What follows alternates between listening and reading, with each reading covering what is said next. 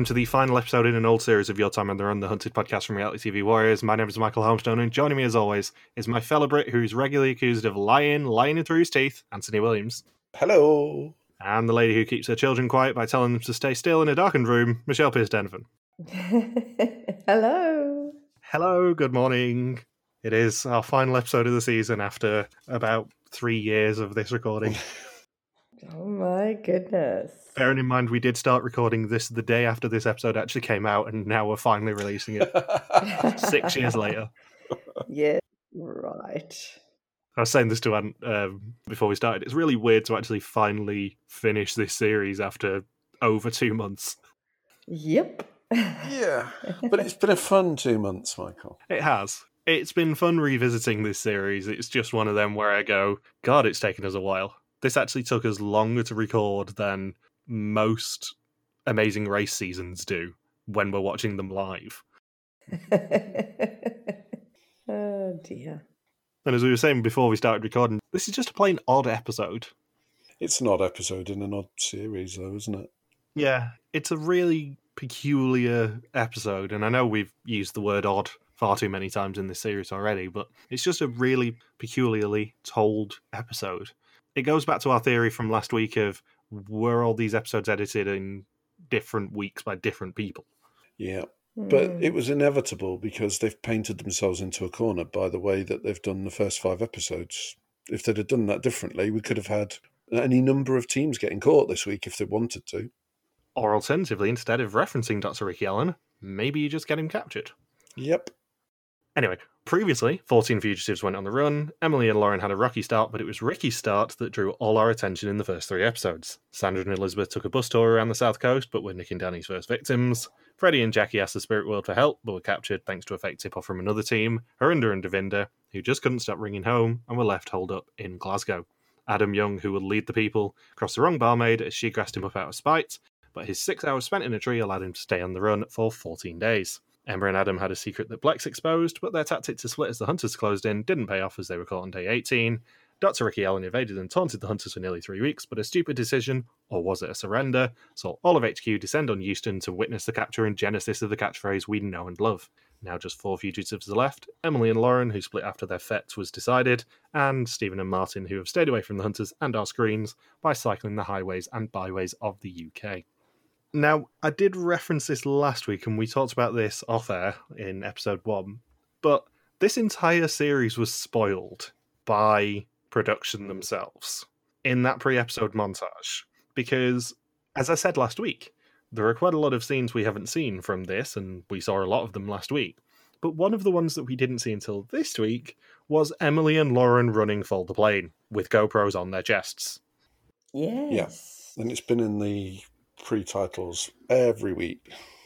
And this isn't the only series that they have done this because they did it in the HQ Win series with Frank running up the ramp in Birmingham. That was in mm. the pre episodes montage as well.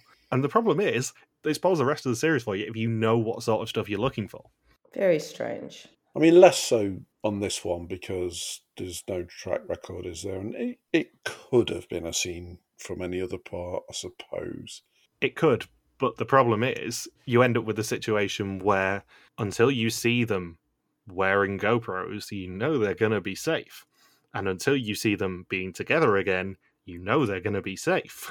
Hmm. Yes. chances are they're going to be safe until you see them wearing GoPros running hand in hand, which is, you know, 11:50 a.m. on the 31st of May. And talking of stuff that's in the the beginning, did I miss the scene of Emily in the shop when she sticks her finger up to the CCTV that's at the beginning of every episode? Yes. I don't remember that actually cropping up. No, I remember it from 2015 when I was watching this, and I had it in my mind that we saw her do that, but we obviously don't. No, I can't recall that her being in a shop and doing that, but it's in, at the beginning of every episode. But I had I had the same memory of I thought it happened at some point.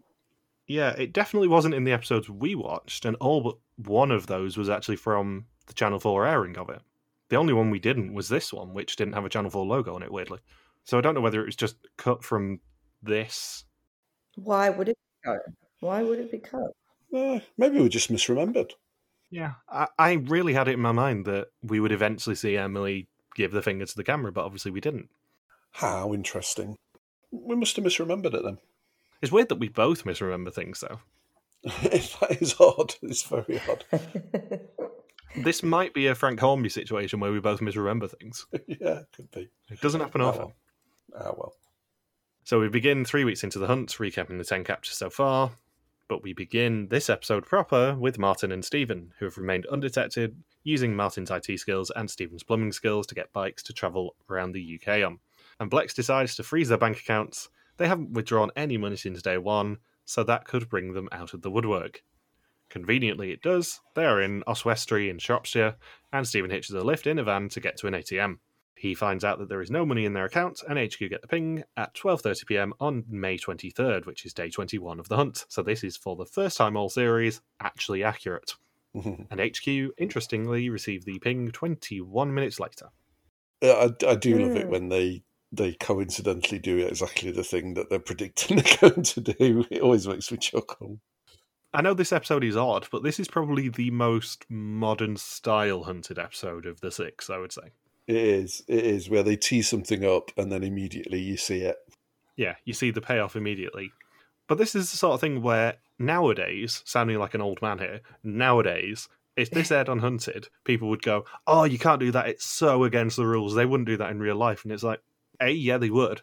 And B, this is from series one, guys. This is like basic things that they would do is try and freeze you out to make you pop your head above ground and then capture you and send you to Blex's black site. I- I do love the fact though that they're just like, oh, no money. Oh well, it's great. They're so chill. I know they're they're fantastic. There's no point on their journey that you ever think, nah, they're not going to make it. You get the occasional, I'm missing my family, and that's about it. They're they're always going to get there. I think.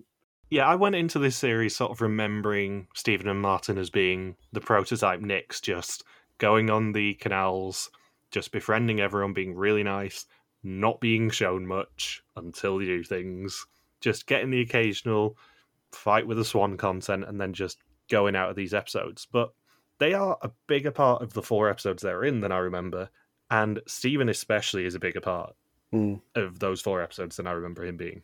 Martin still doesn't get much content, but Stephen gets quite a lot of content. And I wonder whether that's just a side effect of Stephen's girlfriend actually cooperating with the show or not. We don't really hear any mention of Martin's girlfriend until this episode when she's actually relevant. No, Mm. no, I, I get the sense she wasn't that keen to be involved at all. So HQ get the CCTV on the ATM and work out the hired minibus connection. Stephen and Martin say it's a bit harder, luckily, to get the driver's information as so many people can drive that van. And we get an immediate cut to HQ getting the information using cell site data. And then Mark arrives at the pub and sees a camera on the canal, confirming a sighting and direction of travel from the canals. And Brett is impressed with their resourcefulness. Yeah, it's a it's a great tactic. We've talked about this. I think every year that we've covered it. You know, stay off the beaten track, but most importantly, don't get in touch with people that you've got connections with, and it's really hard to track you down. I mean, someone's used the canals every year now, Mm. and it's such a good way to, to um, get around. But it was funny to hear the the hunters for the first time say, "Oh, they're using the canals." Okay. Do you think fugitives are discouraged from using the canals now? I wouldn't have thought they're discouraged, but I suppose it's more obvious a place for them to look now. yes. Because I think on balance, it is more boring television when they use the canals. Yeah, it is. But I think they introduce more and more things that mean you can't just stay on the canal. So you've got to go and see some friends, or you've got to do this, you've got to do that. Nobody can stay under the radar as much as Stephen and Martin did anymore. No, Mm. not even a chance. So Stephen and Martin are on a campsite in Wem. They're washing their clothes for the first time in three weeks. While they wait, Stephen patrols the campsite on his bike. He says he's struggling with being away from family again, and Martin also gives his first confessional basically ever, saying he's missing his girlfriend, his dog, and everything about his life. The cyber team, mainly Doug, try and hack Martin's girlfriend's Twitter, assuming correctly that they are using Twitter to communicate. And this is one of those things I think where Doug probably tried everything and then realised that social media could be helpful for them here. And then they stumbled upon them actually using Twitter. Yeah, it seems to be so far into the hunt that by the time they get it, it's not a lot of use anyway, is it really?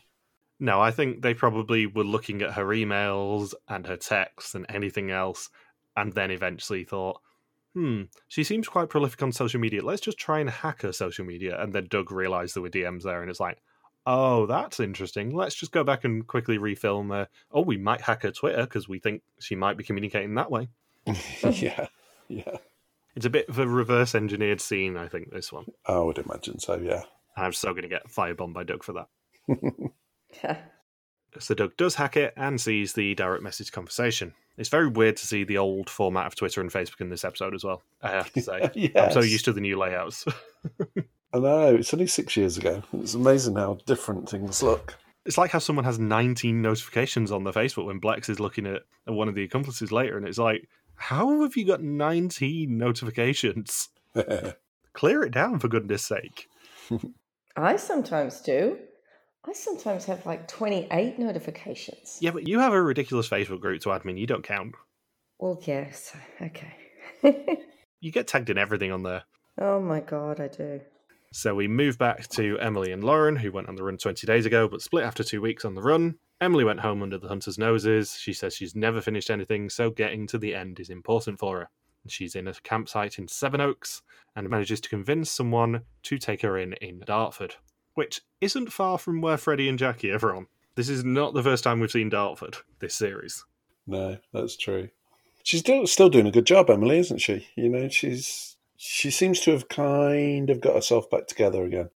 Yes. Yeah, this is what I mean about this episode feeling like the most modern hunted episode of the series because in any other series, I don't think they would portray Emily in the way they did in the first five episodes.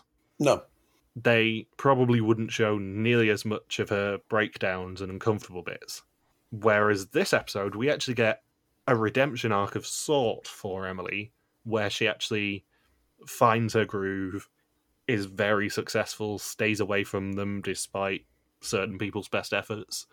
This is the episode I think that encapsulates what Emily's story probably should have been. Mm. You can still show all the her breaking down, her going seeing Ernest and all that sort of stuff, but the lens that they put it through in the first five episodes made her just seem whiny and obnoxious and awful. Yeah, yeah. And you're right. And in this episode, she's just kind of normal hunted fugitive level of paranoid, you know, just as you'd expect someone this close to the end of, of the race. Race. You know what I mean? the race. Yeah. it's not your time and the race is over. yeah, I, I mean, that's not to say that Emily isn't a really compelling character in the first five episodes. It's just, as I've said a few times, her story would never be told in that way in any other series because it's genuinely heartbreaking at certain points, some of the emotions that she's going through. Just troubling to watch it. Yeah, I don't think that they would tell her story in the same way in series two, three, four, five, or hopefully six will be filmed by the point this comes out. She feels in this episode more like she has her shit together mm-hmm. than she did in the first five episodes. And I don't know whether that's just an effect of going seeing Ernest under the hunter's nose and all that sort of stuff, despite obviously the ramifications for Ernest potentially. I don't know whether that lit a fire under her to go, actually, I'm pretty good at this. But we don't get the the connection between those two things to go, why is Emily actually coming across as a competent fugitive in this episode? No. So HQ monitor Emily's friends and family's phones. Dr. Steve Hersey, assistant to the chief, finds a call to Ernest's father from a lady called Dawn Blackmore, who is the one who took Emily in. Blex asks for cell site data to find out where Dawn's phone is. Dawn is going to drive Emily to a new hideout, which is her daughter's house in Canterbury. She's concerned that Dawn keeps getting calls from unknown numbers and thinks it could be the hunters. And then HQ get the location data on Dawn's phone. David Blakely's team are sent to track her down, but then gets stuck in a traffic jam. Emily arrives at Marnie's house, and her and her flatmates are out for the day. Alarm bells, alarm bells. yeah, I think Marnie and her flatmate might be the point where Michelle goes, stupid, this episode. Get out of there! Don't go and get a cup of tea.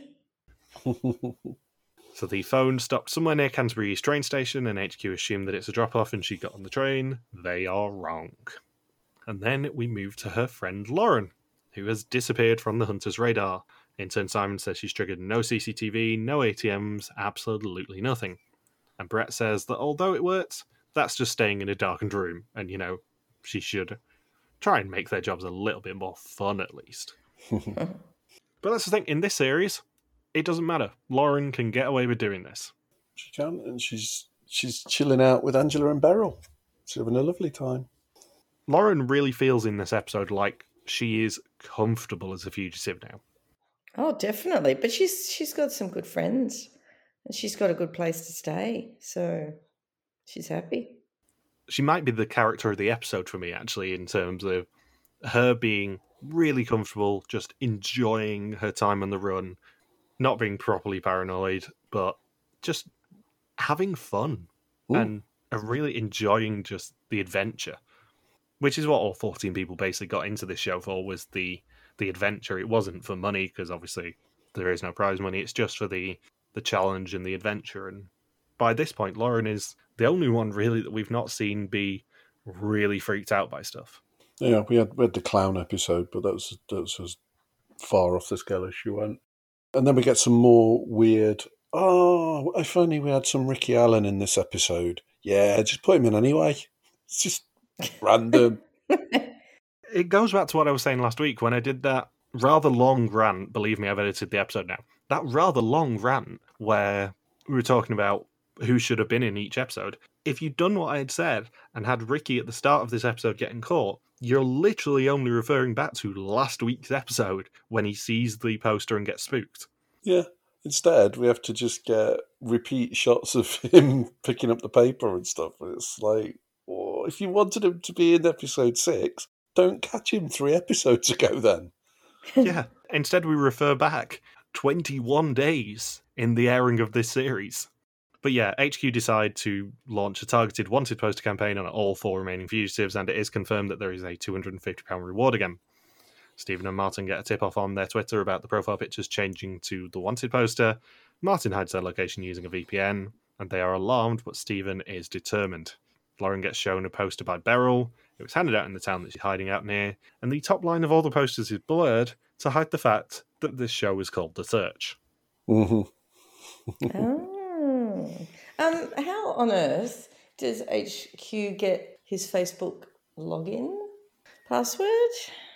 They took his electronics because they found them in Sadia's home in episode three, I think it was, maybe episode four. So they have his Mhm. electronics. If Doug can hack the password to his laptop, which Doug probably can hack the uh, the password to his laptop, then more than likely he's got auto logging on, or he'll have it saved in his browser, or maybe they just ask Sadia for the passwords. Yeah. Most people Oh, stay logged in, don't they? Yeah, I do. There's very little chance that they were actually going to have to do much hacking to get his Facebook password. Being honest. But when it's saved on your browser, it's just little stars. It's not the actual whatever it is. And I can't imagine them opening up his computer at headquarters. Oh no, they would. Would they? Yeah, they'd open up his computer because they'd want to see if there was any documents saved on there or a search history. Oh yeah, but but in subsequent episodes, like changing the Facebook profile, I I would assume they do it on their own computers. But no, they don't need to. No, they don't need to. I would just literally do it on his laptop if I were them. It's less messing around. Mm, hmm You just send him the picture file, Yeah, Yeah. okay. or plug in a USB with the picture file on it, and just stick it on there.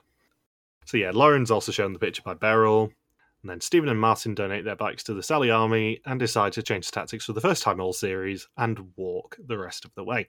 With 48 hours left to go, the final four are told that they will have to get to a particular extraction point at the end of the run to escape once and for all, at the same time. Brett is told that they will be doing this as well, but absolutely no more information, and they have until 12pm on May 31st to capture everyone to stop them escaping. HQ then speculate on what the extraction method will be, and Blex is pretty gung ho about it being river. He treats them like proper fugitives. They are going from the Thames and they're just going to go into international waters.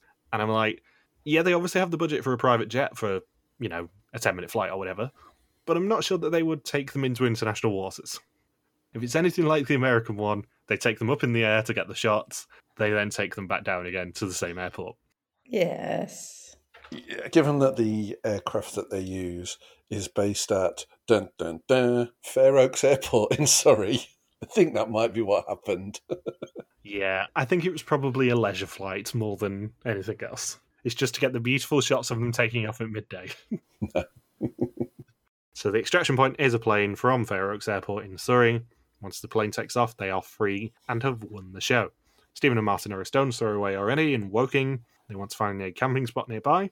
Lauren is still in Wales, more than 200 miles away, and she is spooked by the poster.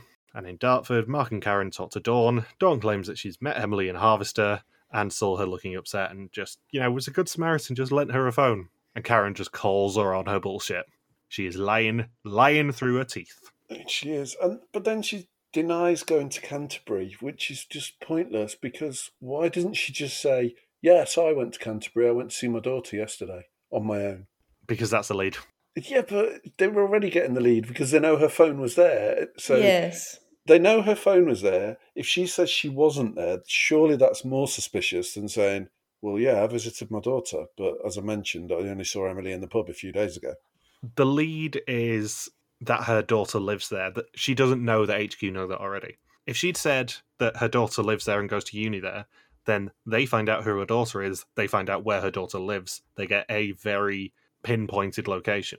Whereas if she just says, "Oh no, I wasn't in uh, Canterbury at all," then at least they've got to do a little bit more digging to find out where in Canterbury they were.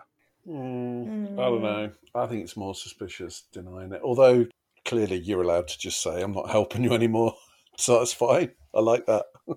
Yeah, it's suspicious, but ultimately they can't beat the information out of her. Like, go you. Just don't say anything. Yeah, she can be as completely and utterly unsubtle as she wants in this series, at least. She doesn't have to cooperate in the slightest. She can just be as vague as she wants because she can get away with it. Whereas if she'd turned around and gone, "Oh yeah, my daughter lives there," then at least they would check out the daughter, if nothing else. Eh, I don't. I don't think it makes a deal of difference. I, th- I think you might as well just, if you're going to go with the line that I only saw her in the pub the other day, then what you did yesterday with your phone doesn't matter, does it? Mm. No. It's more convincing, isn't it?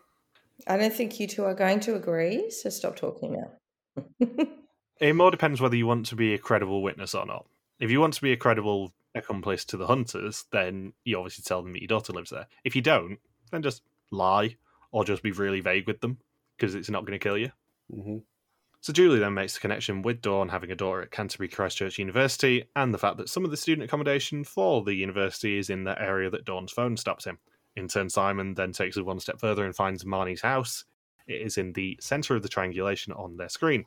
Mark and Karen knock on the door, but Emily's already on the move, and Mark and Karen get to have a nice little chat with Marnie and Marnie's flatmate, who I think Michelle probably hates. oh my god. But I mean, God, £250. It's quite a little bit of money for a uni student. it is for dobbing in someone you're never going to see again. Yeah. For once, I was like, yeah, fair play. Yeah, same. I thought it was quite interesting that the edit showed him being really mercenary with it, but then the hunters made it sound more like Marnie was being really mercenary, and that he was just kind of an accomplice on it. Yeah, it definitely looked like it was him. Yeah, it looked like it was him, but it sounded like it was her. It's weird that they were basically making it sound like she was completely innocent here. Ooh. So yeah, Mark's tactic with them is basically claiming that Emily's a freeloader and doesn't care about any of the people she stays with, and you know, 250 quid is a lot for a student. Hint, hint. and I mean, you, you know, when she appears on the screen talking to the hunters, she's probably not going to help them. She has no incentive to actually help Emily, being real. No. She might get a bollocking off her mother if her mother's more loyal to Emily than she is, but, you know, she's a bit part in this. Yeah, but a week later, they'll be like, yeah, whatever. She got away anyway. She made more money uh, on the run than Emily did. yeah, that's true. But I think if she would have got caught, then her mother might have been a little bit angry with her. Oh yeah, definitely. so Emily is in Chilham and has learned to trust people, which is ironic after that last scene, which she never used to do. And the flatmate Jack does sell her out. They're never going to see her again, so they might as well take the money. They find out that Emily needs to get to Surrey by Sunday, and as I said, it is portrayed as Jack being the snitch, but it seems that Marnie might have co-signed on it as well, because it's 125 quid each. Less than 24 hours of the hunt remain, and HQ try and drill down where in Surrey the extraction point will be. Toddington being An aviator himself wonders if it will be a private jet that they could all cram onto. Stephen and Martin are in the forest down the road from Fair Oaks Airport and meet David, who offers them a garden to camp in. They've travelled over 500 miles via bike and foot, doing a big old loop starting and ending in Willenhall. Lauren has hitchhiked 800 miles around the UK. Now she is in Reading, less than an hour's drive from the airfield. And she's hoping Emily is still in the game too. Emily's travelled almost 1,400 miles across the length of England, staying 75 miles from the extraction point in a pub in Chilham. And with three hours left, HQ do a ring around of all the airfields to try and work out the extraction points. A flight manifest needs to be produced for each flight, so once HQ find one of the fugitives there, they know the location will be correct. Hunter teams are placed to dispatch at convenient locations to the airfields. And then we get something we don't normally see, and I know we talked a little bit this series about the camera people talking back, but Lauren gets a pep talk from her camera woman. yeah. Yes. And, and she names her. It's very odd. George. Emily enlists a family friend to drive her to the final location, and Stephen and Martin share a hug. How many airports are in Surrey? It didn't look like that many, really, when they looked on the map. And Surrey's not that big a place. It's not a huge county. It feels a bit weird that they got all of that information quite a long way in advance, and then when they got the passenger manifest, they still didn't have time to get there. Yes, I thought it really strange. And also, the Thames runs through Surrey, so why isn't Blex still on the boat track? Why have they suddenly switched to planes? I don't know whether they probably exhausted everything with the boat track the previous day and then thought, well, the other option is probably air, so we'll just apply for any air manifest we can in the morning. Hmm. Because I think it was an early start. We know they got in there before nine o'clock in the morning because we saw more than three hours of the hunt remain. So I suspect they probably worked on Blex's hunch in day 27, tried to get all the passenger lists for any boats or or whatever or ribs that were going down the Thames at 12 o'clock that day. Struck out and then thought, right, we'll try air the next day, and that'll probably be the extraction method then. But it is very strange why it took them so long to get to the airport. Mm. It is very strange, but the key thing that we have to remember, and it's something we do say to people on the Facebook groups and on Twitter a lot, is we only see the stuff that is actually interesting for the program. So we don't see all the legwork that the hunters do with Hmm. all this stuff. We only see it when it pays off. Mm. So they could have spent 24 hours on the boat thing and then actually sacked it off when they realised that it was a non starter. Yeah. They probably did, to be fair. So yeah, with 29 minutes remaining, HQ get the manifest for Fair Oaks Airport's flight SYG 008, the correct flight that all four passengers are on. All ground hunters are dispatched to Fair Oaks. Not that lots of them actually make it there. And Toddington, being an aviator, says if it's a controlled airport, they can get the takeoff of the flight delayed. Not sure you can when the rules of the show are kind of at 12 o'clock that flight's taking off regardless. Mm. Um, what does it mean by controlled airport? Um, I don't because, know. Like, what does that mean? Is that con- mean controlled by the government, or as in it's not a private one? So they got more um, ability to do things. Not sure. I've, I've not heard that. I've just done a quick Google. Uh, a controlled airport has an air traffic control tower. Okay. Oh, So if they have air traffic controllers, then HQ can potentially ring up the air traffic controllers and go, yeah, can you stop this flight taking off, please? But because Fair Oaks doesn't, there's nothing they can do. Short of Mark and Karen standing in front of the plane, there's nothing they can do Mm. to stop that flight taking off. but you would think they'd need to have an air traffic control tower to run an airport. No, it's only a little airfield. There'd be like one flight taking off a day or what have you. They just man it themselves, don't they? Yeah, or pool it, depending on what's nearby. There might be there might be another air traffic control tower nearby that they can uh, piggyback off if they need to. That would be my kind of hunch on it. So Stephen and Martin are already wearing their GoPros, and they are in the back of a jeep. Emily's wearing hers as well and is the first to run at Fairoaks. Lauren is second to arrive, and they meet up on the tarmac, conveniently running from opposite sides of a building. They board the plane and embrace. Oh my god! When they were running together, I actually got goosebumps again. I'm like, oh my It is god, lovely. it was so good. It's lovely, but it's so contrived that they are on opposite sides of a building and run together. Yeah. Give me strength. They they clearly had a little bit of time before this flight was due to take off, didn't they? Clearly, someone at the airport said to Lauren and Emily, just wait back one second. And Emily had to wait for five minutes by the side of the building and then was told, right, we're ready for you to run now. And then she got surprised by Lauren being there. It's so contrived that they run together hand in hand. Well, they tried to get hand in hand, but yeah, it was good. Obviously, I'm not completely stone hearted. It, it is a really lovely moment, especially as we've grown, especially in this episode, to uh, to love both of them. But it's just so contrived going, oh, they conveniently managed to arrive at exactly the same time, even though one of them was 75 miles away today. And then Stephen and Martin arrive and make their run for it. Emily and Lauren see them arrive, and they also board the plane. Mark and Karen arrive at the airport, and then they find out it is an uncontrolled airport. The plane takes off, and we have our first four winners of Hunted. And HQ are pretty despondent. Yeah. But would they have expected to get a clean sweep? I don't think this show was ever going to have a clean sweep, was it? No, I, I don't think in, in a first series like this, or even in a, a documentary, even if you'd planned this as a one off, I don't think they were intending on everyone getting caught because I don't think that'd make a satisfying ending. No. I don't think you have enough legwork done to make the clean sweep ending work.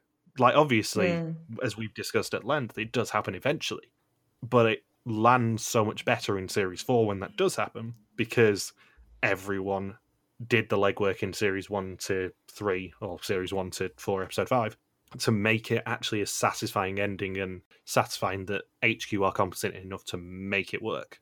And, and the hmm. whole narrative of this series is that it's the balance between privacy and convenience, and you know there might be all this surveillance, but actually there's still an element of freedom. It would be really weird if they'd caught everybody. Yeah, purely from the documentary remit, I think you always have at least one winner. I'm not sure whether they're intending on it being four, but I think you always have at least one winner, regardless of how this series plays out. And and clearly they'd always intended that Ricky was going to be one of the winners. Yeah, I think looking back on this as we are doing now, I think they were quite surprised that Ricky didn't win. yeah. Given he was probably the big name of the 14 people cast, yeah. tangentially at least. I think they were quite Yes. surprised when he gave up after 19 days. And I'm using that term deliberately. He did give up. Um, when I was watching it last night, my daughter came through the room and said, How do you think you would go? And I said, I really don't know. Obviously, they can't do it in Australia, but um, I really have no idea how I would go because I've never done camping. I don't think I'd like it too much, but I don't know how I'd go. I actually like, how do you think you'd go, Ant? I'd be okay with the camping stuff. I think the the anxiety and paranoia would get to me quite quickly. I think I'd just I, I, I don't think I'd enjoy it for long enough to make it worthwhile. I think within a day I'd just be so paranoid. I'd be like, screw this, I'm going home. okay.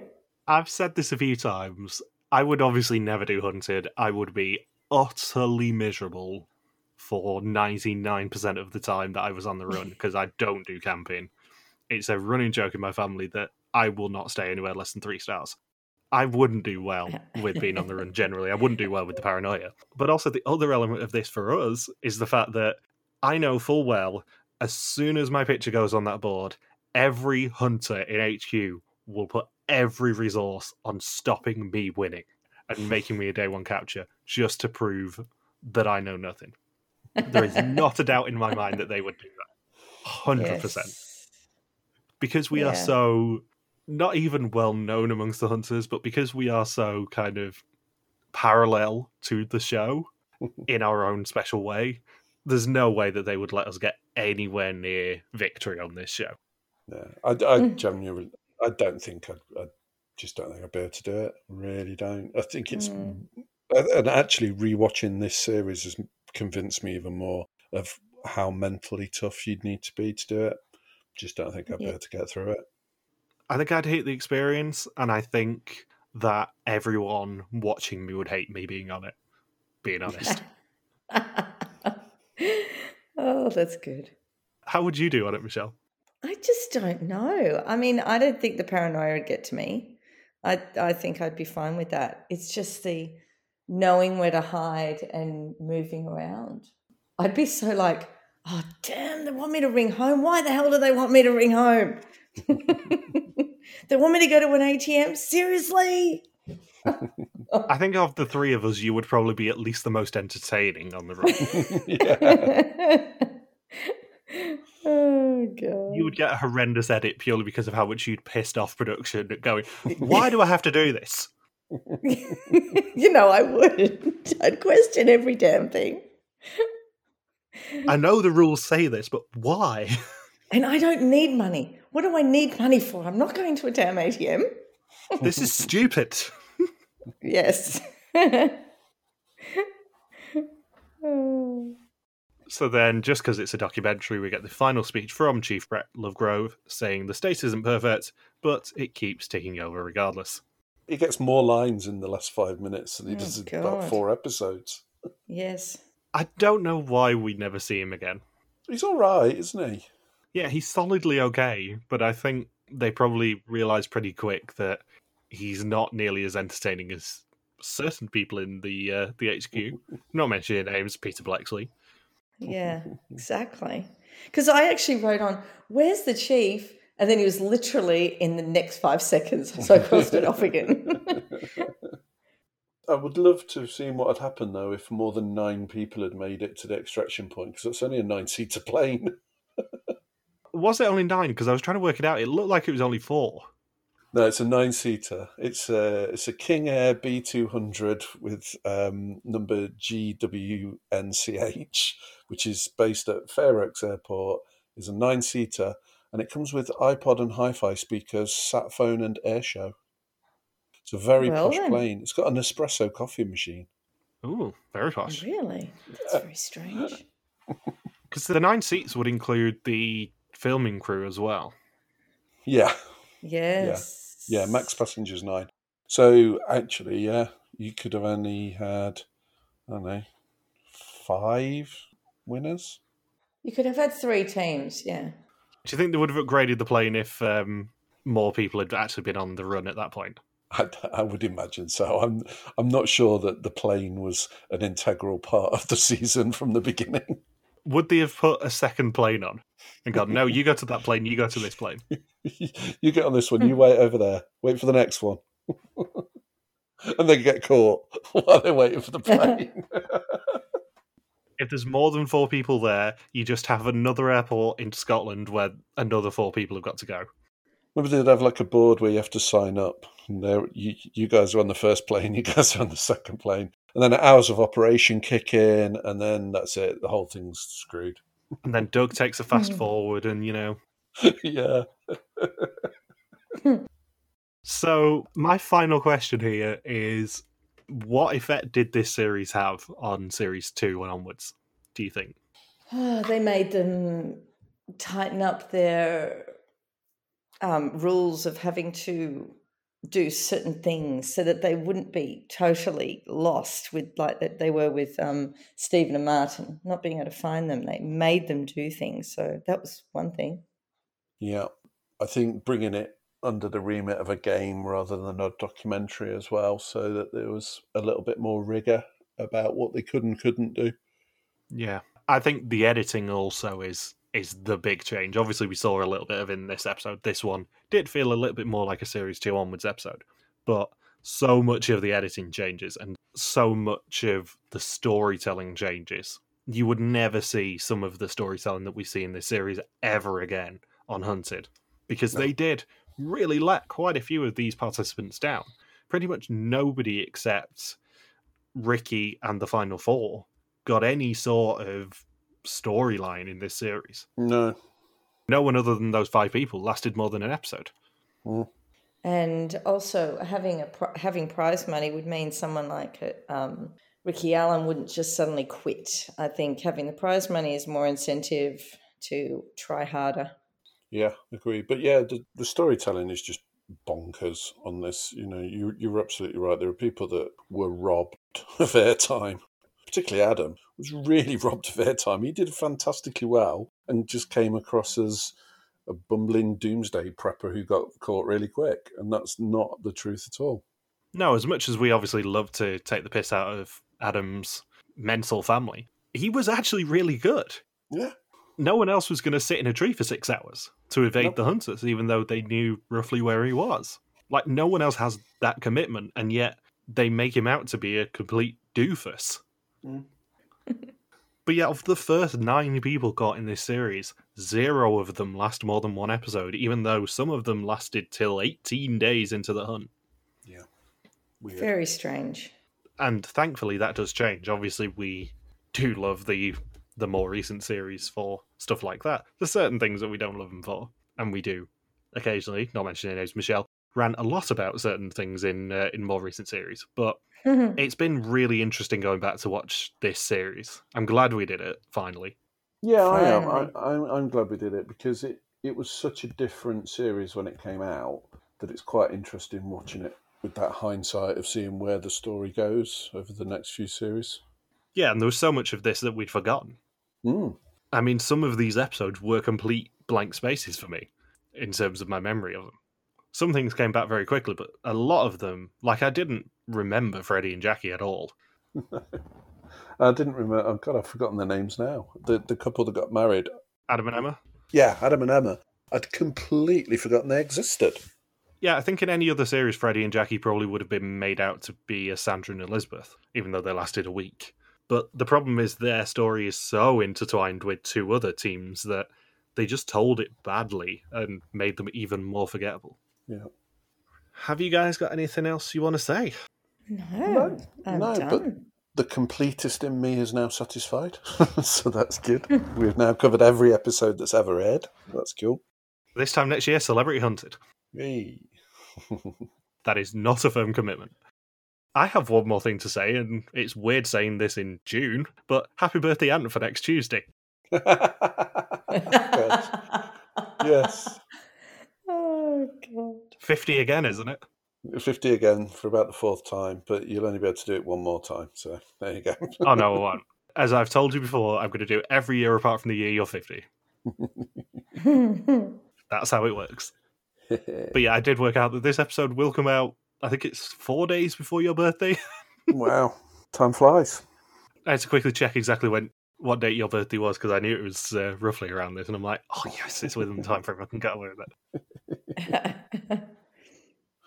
So, thank you for listening to our Hunted recaps all series long. We'll be back next year for series six, assuming that it's actually being filmed when this comes out. Don't forget you can contact us on Twitter, Facebook, YouTube, or Instagram, where we are RTV Warriors, or you can email us and contact at rtvwarriors.com. Anthony's on Twitter at Bullsboy, Michelle is Bear333, and I'm MJ Helmstone. We'll see you next year for more Hunted podcasts, but for this series, your time in the run is over. See you later. Bye. Reasonably stereo. I'm proud.